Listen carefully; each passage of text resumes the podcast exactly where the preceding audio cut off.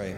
Heavenly Father, we thank you, Lord, for today. Thank you for Palm Sunday as we've just been singing about just the praises, Lord, that you were given as you entered into your final week here on earth. And God, we just, this last song as we've sang today, let that be our prayer, Lord, that we would need you every hour, every moment of every single day. God, forgive us where we even think for a moment that the next breath is guaranteed under our own power or strength.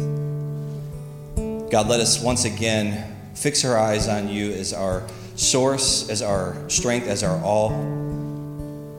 God, to realize, God, as we approach this, this week, we call Holy Week, this time to reflect and to remember the tremendous sacrifice, God, of your Son, Jesus Christ, on the cross.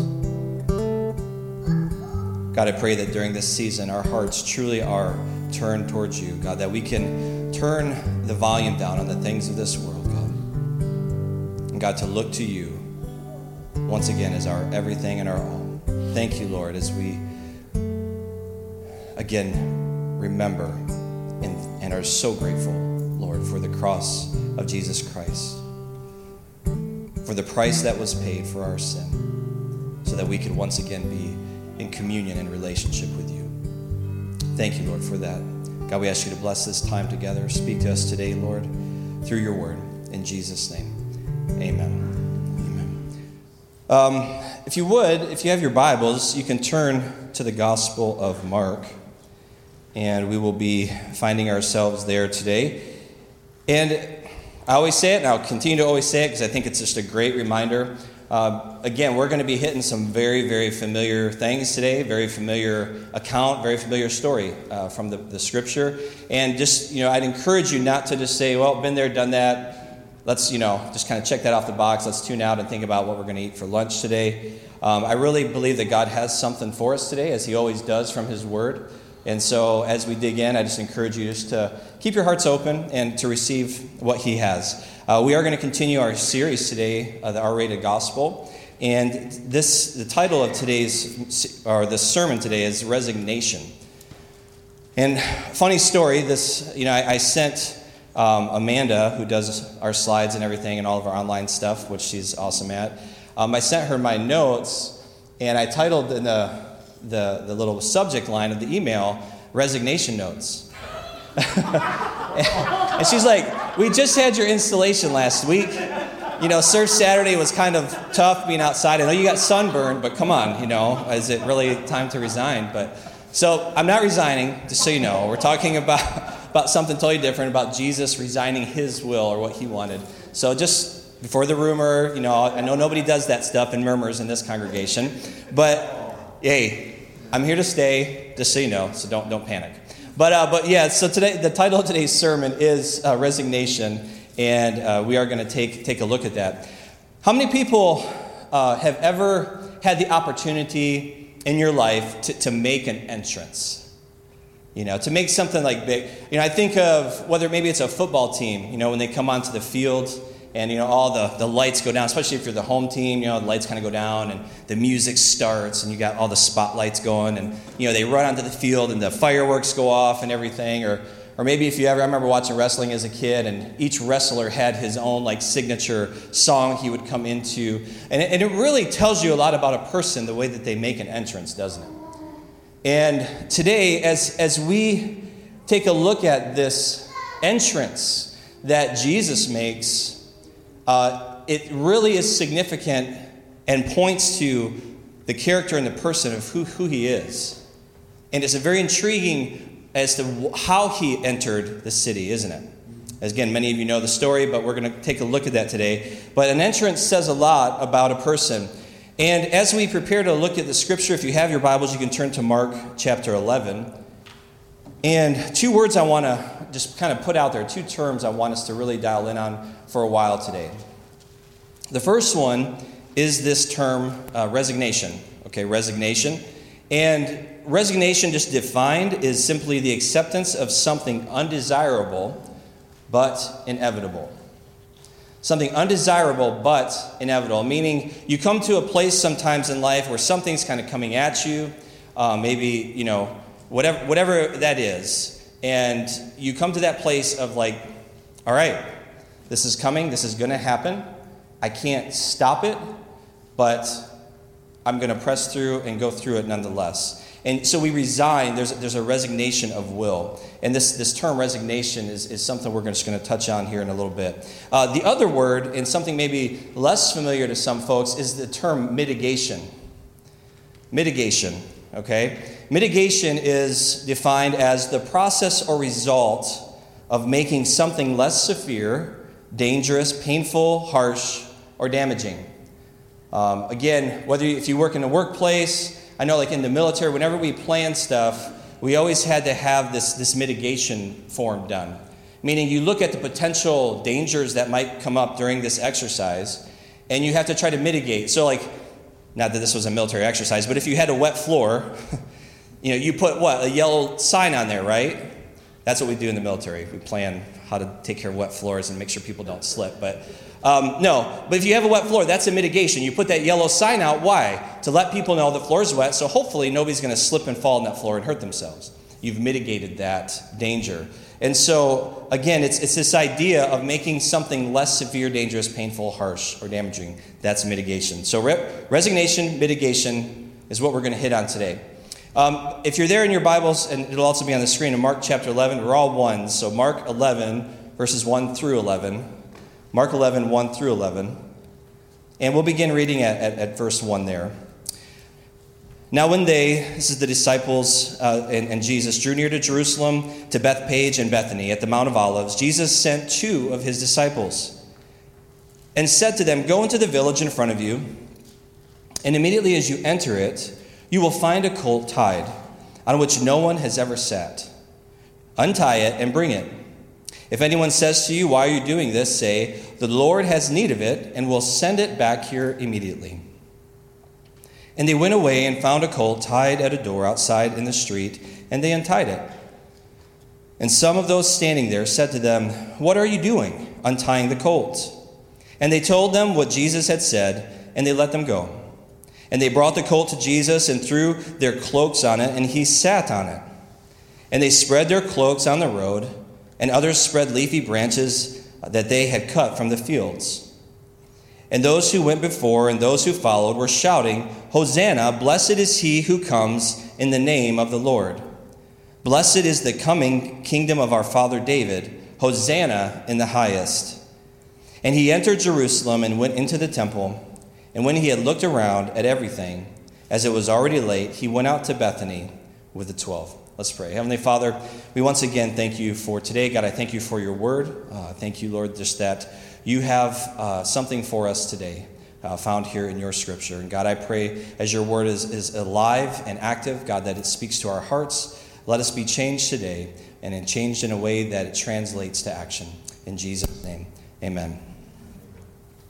So here we have this triumphant entry, as it's called, of Jesus coming into town and Jesus, you know, making his entrance, if you will, kind of his public sort of coming into the, the town for once. Um, and Jesus is here, and uh, the interesting thing, again, the as we start looking at this, the, the, the transportation, the mode of transportation being a donkey, right?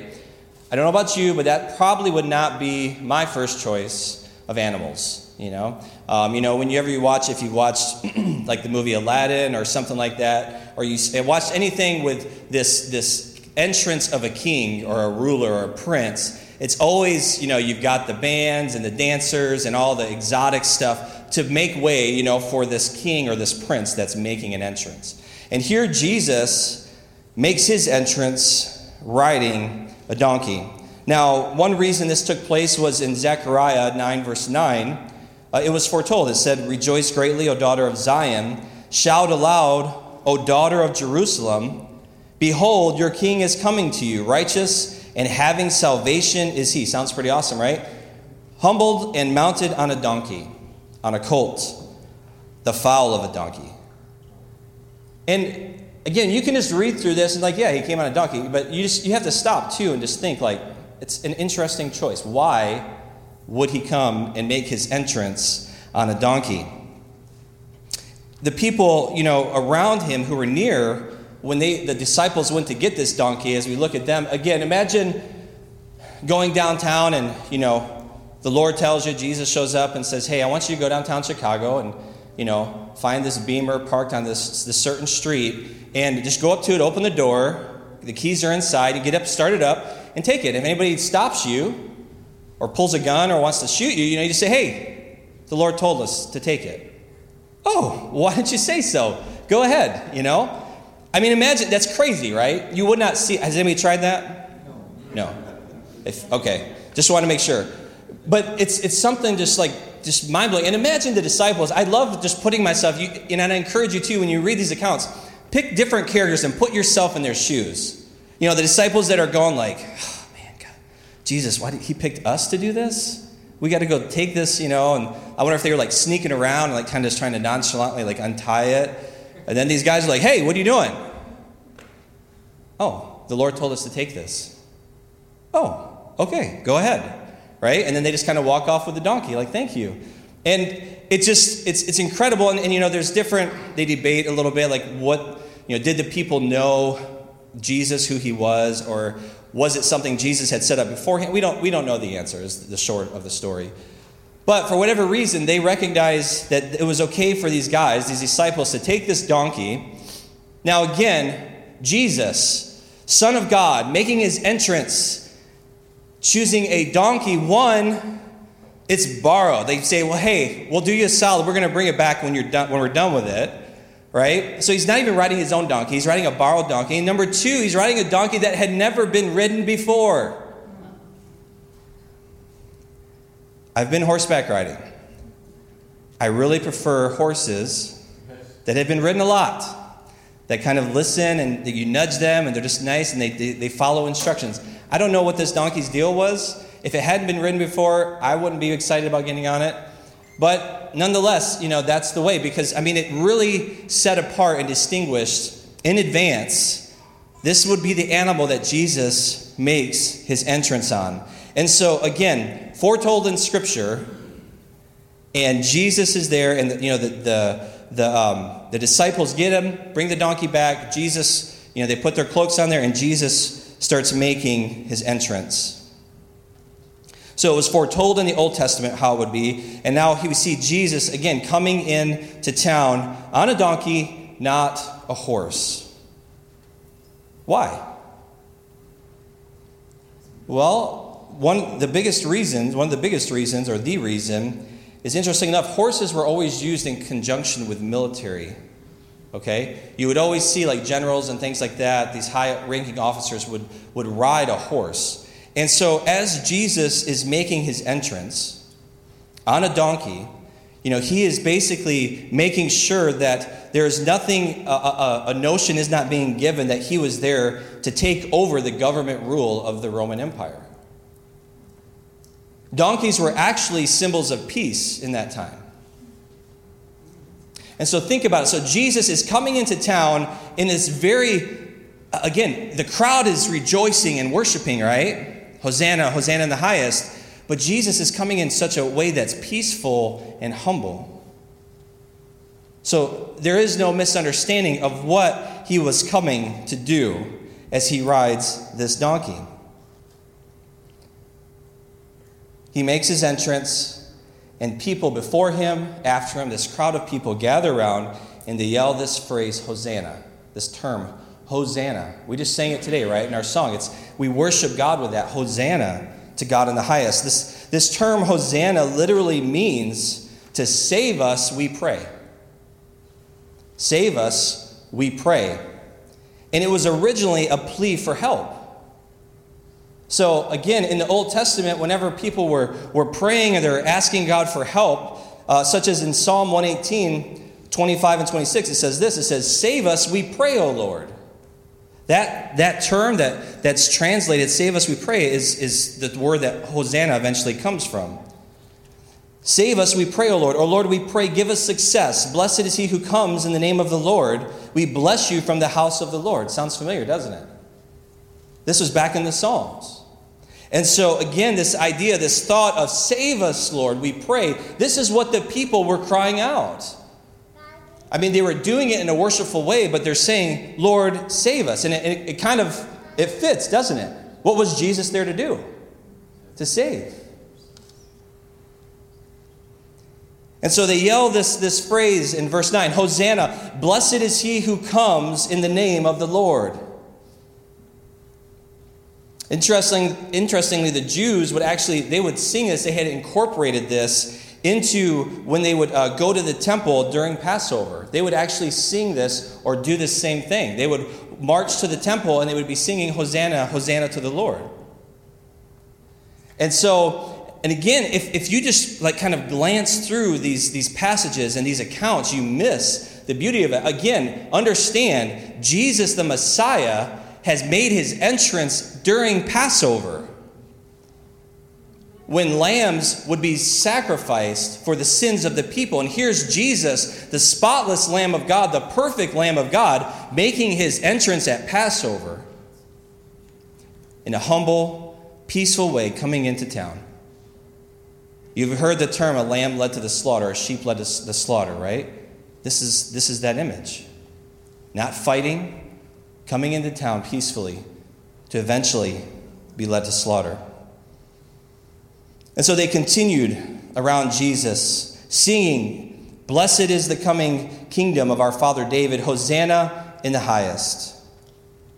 And eventually, where it started as this, this plea and this cry for help, it became a shout of praise as it's used here. The people knew that Jesus was there to save them, but they didn't quite get exactly how it was all going to work out, did they? Has anybody ever been around a, a small child before? Okay?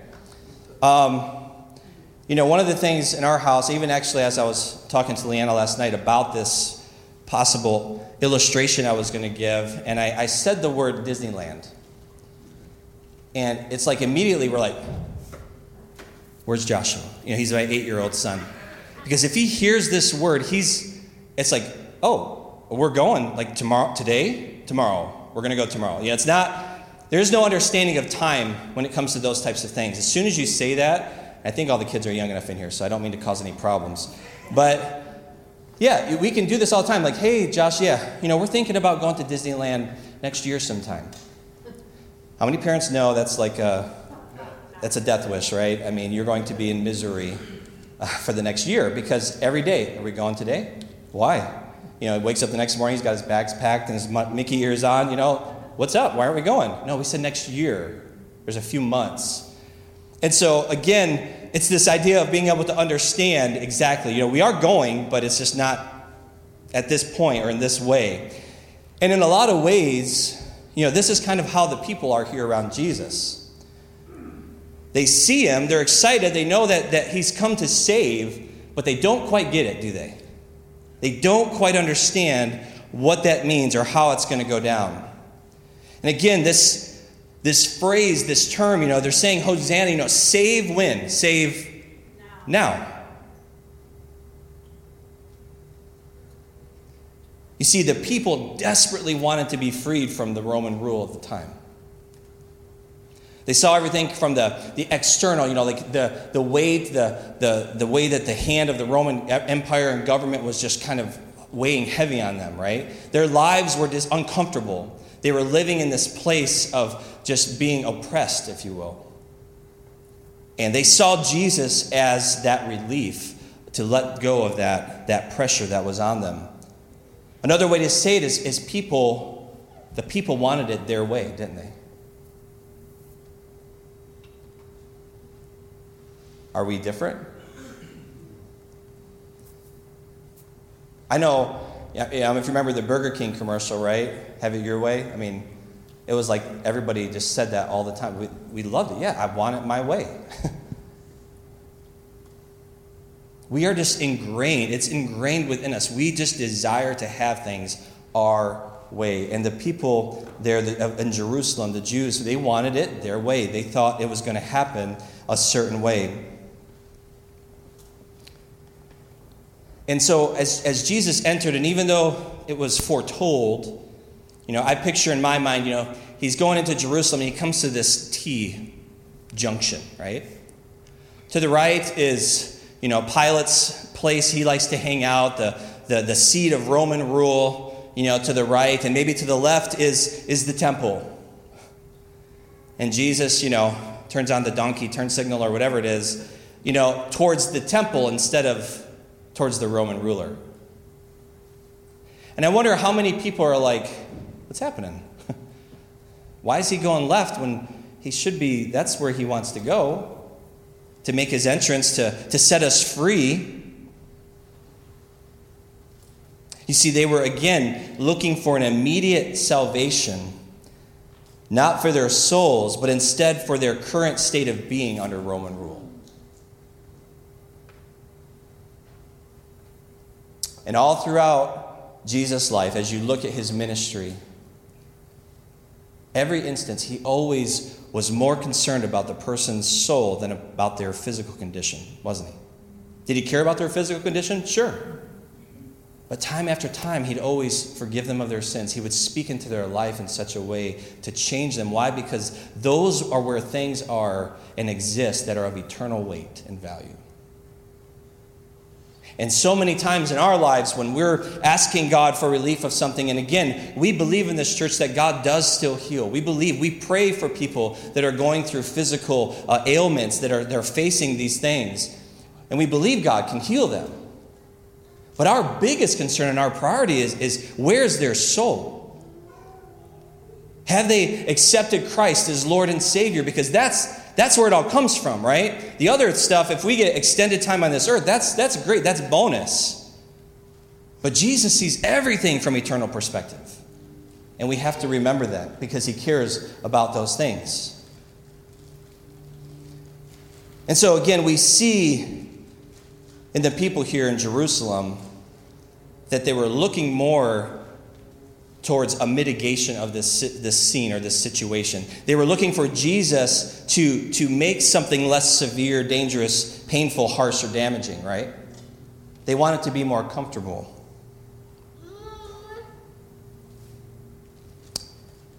And now, again, Jesus goes to the temple and he arrives and you know, again, here's this huge, this procession, this build up. Here's Jesus, the Messiah, Hosanna. And he gets to the temple, right? And he goes, okay, well, maybe we'll still see a show here, right? And what does Jesus do? He kind of walks in and looks around. And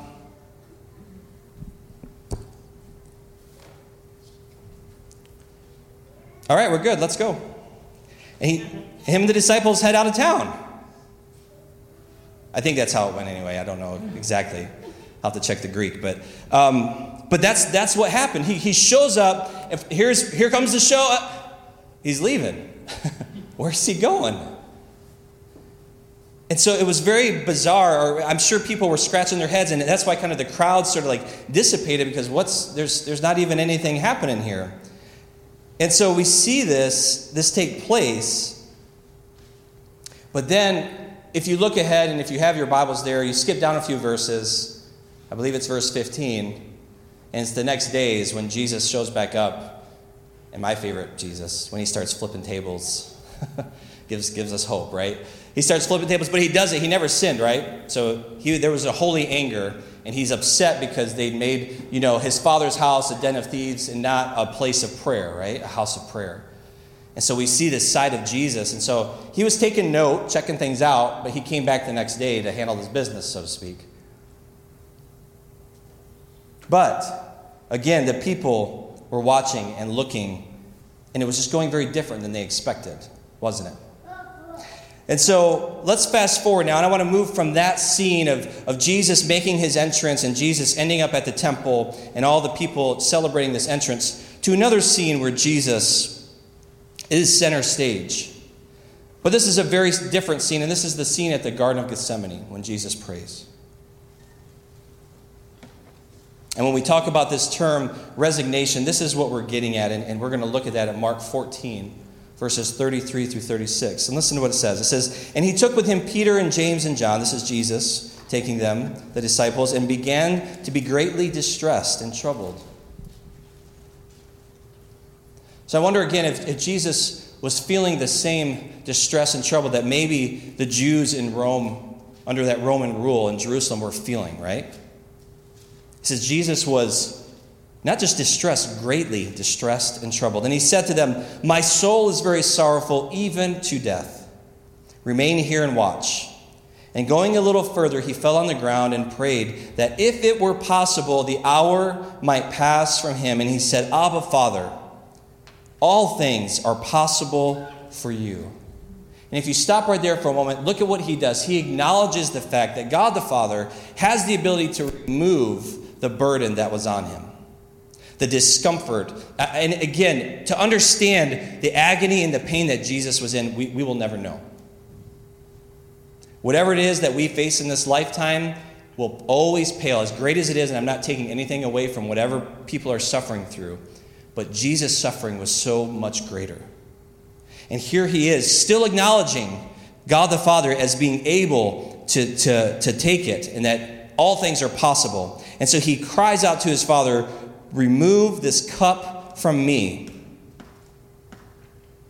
He's asking God, Father, Abba, Dad, Daddy. He's saying, Please, if there's any way to take this cup, because the, the, the stress and the pressure is so great, I don't know that I can bear it.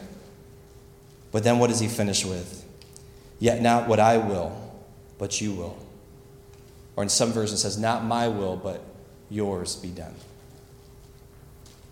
Wow. That is a sign, the sign of, of total resignation of his will to the Father's will. He knew what was in front of him. Look what Hebrews 5 7 through 10 says. It says, In the days of his flesh, Jesus offered up prayers and supplications with loud cries and tears. Have you been there before? Where you're just crying out to God and tears running down your face? loud cries and tears to him who was able to save him from death. And he was heard because of his. Wait, it says he was heard. God the Father heard him. He heard his son crying out. And that's a great reminder for us. Sometimes when we, when maybe when our situation doesn't change or that, that pressure doesn't relieve itself right away, it's not, it doesn't necessarily mean that God's not hearing you, but that God has a plan. That God's calling you to something to go, to go deeper and to go further. And again, he was heard because of his reverence. Verse 8 Although he was a son, he learned obedience through what he suffered. And being made perfect, he became the source of eternal salvation to all who obey him, being designated by God a high priest after the order of Melchizedek. Again, Jesus became the source of not just salvation, eternal salvation for all because of his willingness to resign his will. He chose to accept something undesirable but inevitable. So, what was Jesus asking for in this moment? Again, this is Jesus, right? guy, he walked on water, he did all these miracles. This is Jesus. So what is he asking? And what he's asking is, is there, there must, is there any way for this physical, mental, and emotional agony on the horizon to be removed, or as he calls it, the cup that he was to drink of, of God's wrath? Asking God. And you see the humanity of Jesus so clearly here, don't you? Oftentimes people say, well, Jesus, you know, yeah, it was Jesus. I mean, he just rolled through his time here on earth.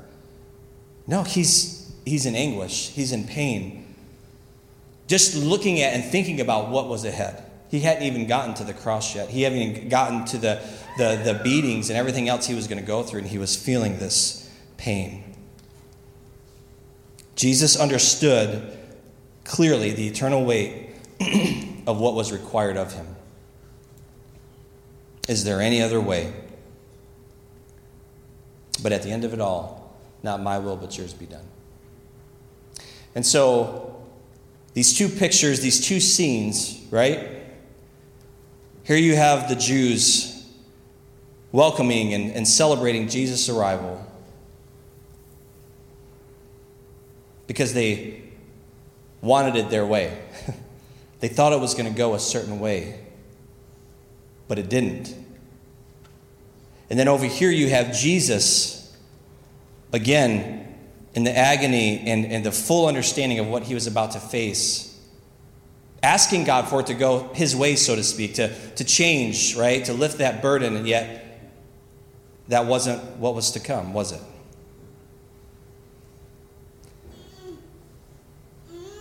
You know, I think of the, the story in Scripture of Moses as he's leading the Israelites, right, out of Egypt. And again, think about that picture. Think about that scene again as, as Moses shows up, you know, as God has told him, showed up to Moses in the burning bush and tells him, you know, go and, and, and bring my people out of Egypt. Right? And the children of Israel, what do they do? They, you know, he shows up, he brings them, you know, he, he leads them out after what? After all these signs that God is doing, you know, to, to show Pharaoh and to display his power. And so these horrific things. And so Pharaoh's like, okay, I'm going to let you go. And not just they're not just let go, they're they're let go and they're given like all this gold and all this silver, right? They leave. They just walk out of Egypt. And then there's that little thing, you know, where they come to the edge of the Red Sea, and that little thing where, you know, God parts the Red Sea, right? Just a little, you know, uh, let me just open that up for you. And, and, the, and they just walk through on dry land. And if that wasn't enough, you know, then they turn around, they see the sea literally consume probably one of the greatest military forces of that time and the Egyptian, you know, chariots and these, these men that were trained, you know, in this in power and in might, and is swallowed up in a moment by God's hand. Yet it doesn't take very long, does it, to get out into the desert. And they're looking around and they start complaining. And they get a little hungry they get a little thirsty, and pretty soon they just start acting a fool. You're smiling and nodding at me because we do the exact same thing, don't we? how quickly we forget how God has been faithful throughout our life. How God has walked with us every step of the way. And why did he bring them out of Egypt? Because he wanted them to come to his mountain where he was. They wanted him to, they wanted them, he wanted them to come to be present with him his people. Yet, even when they arrived there, they still were unwilling to go, right? They sent Moses instead. Because they were not willing to change. They were not willing to become a holy people, to be able to walk into and to enter God's presence.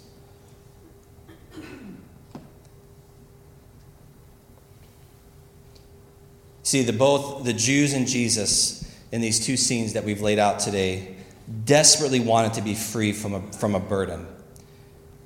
The Jews desired God the Father to remove the burden of their Roman rulers via his Son. When God didn't do as they wanted, they killed Jesus. Didn't they? They killed Jesus because they didn't get their way. And they couldn't see that Jesus was there to set them free on a far greater level and scale than they could understand. Far greater than just setting them free from their Roman oppression. He was setting there to set them free from the bondage of sin and death. Jesus, on the other hand, desired God the Father to remove the burden of bearing the sin of the world in death on a cross. And when God didn't grant Jesus his request, what did he do? He resigned his will and willingly laid down his life for you and for me.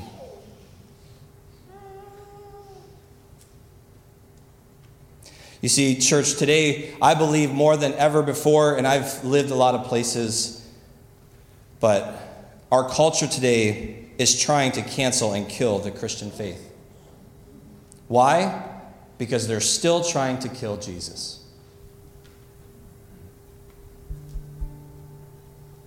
The world will always be out to kill Jesus. Because they see him as and Jesus said that they have not accepted me, they've hated me, so they're going to hate you. So it should be no surprise for us. They want to kill, cancel and kill Jesus.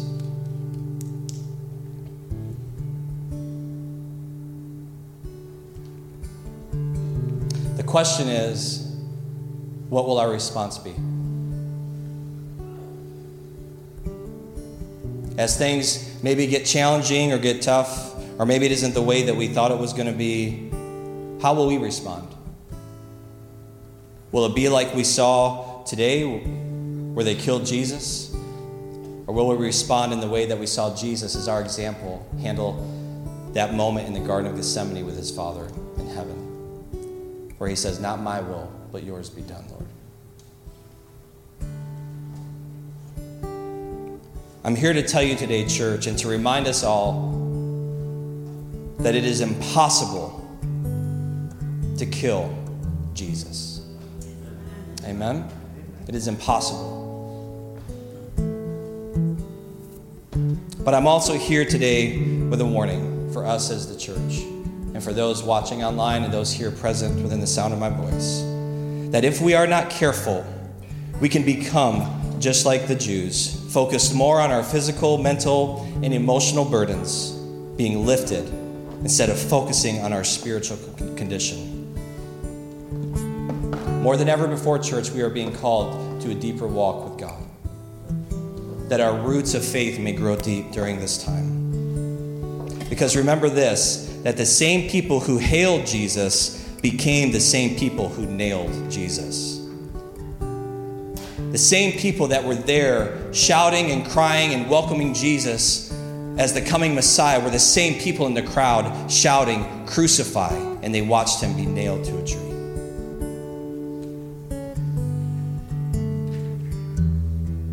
You see, those people were looking for a Savior, but not a Lord.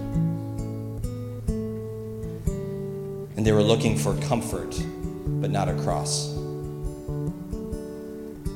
And my prayer for you and for me today is that we will always keep that in full sight and full view. That this life is but a breath, it's but a vapor, and it's passing. But that we would press in and that we would trust God in such a way that regardless of what comes, regardless of the discomfort, that we will be found and called faithful all the way to the end. Amen.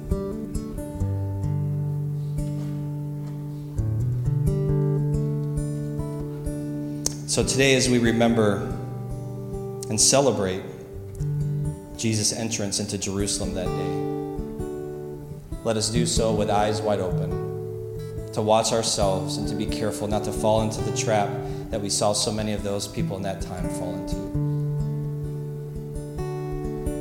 My prayer for each of you is, is that your walk with God through these times grows deeper and, and through this week. And I would encourage you, if you've not done so, you know, just to take some time, set it aside this week to spend time in the Word. This, this book here that, that Pastor Tony mentioned, the verdict, Your Verdict on the Empty Tomb, this is a great place as well if you need something to kind of guide you through. In this season, I'd encourage you, spend time in the Word, spend time remembering. And I promise you, while there is Good Friday coming and there is the death of Jesus Christ on the cross, we can rest assured that just on the other side of that, we can celebrate the empty tomb and the resurrection of Jesus Christ. Amen. But we can't get there without going through the cross. Let's pray. Heavenly Father, we thank you for this time today. God, I thank you for your word. Lord, I thank you for this message, God, and just this, this reminder as, again, we always want to lift up Jesus Christ in this place as our example, as, as Lord and God, maybe we be bold enough to pray, make us more like Jesus. Understanding there's a lot that comes with that.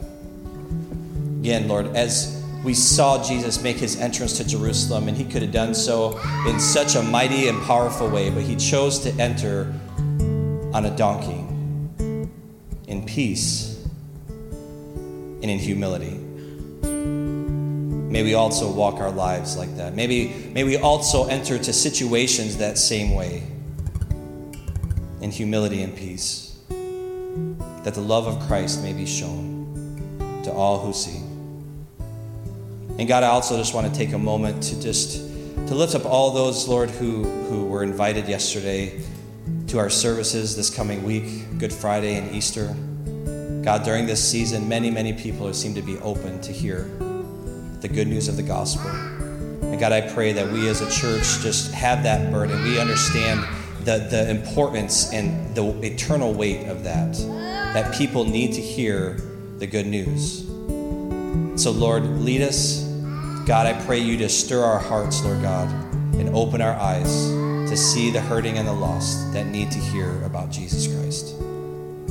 Thank you so much, God. Thank you so much for the gift of your Son. And Lord, again, as we, we go through this week, Lord God, let us never lose sight of who you are and the price that was paid for our sin so that we could have a restored relationship with you. Thank you for this time. Thank you for each one here and each person watching. God, that you would just keep them and bless them. And God, just that they would know, that we would all know your love in a very real and powerful way. In Jesus' name.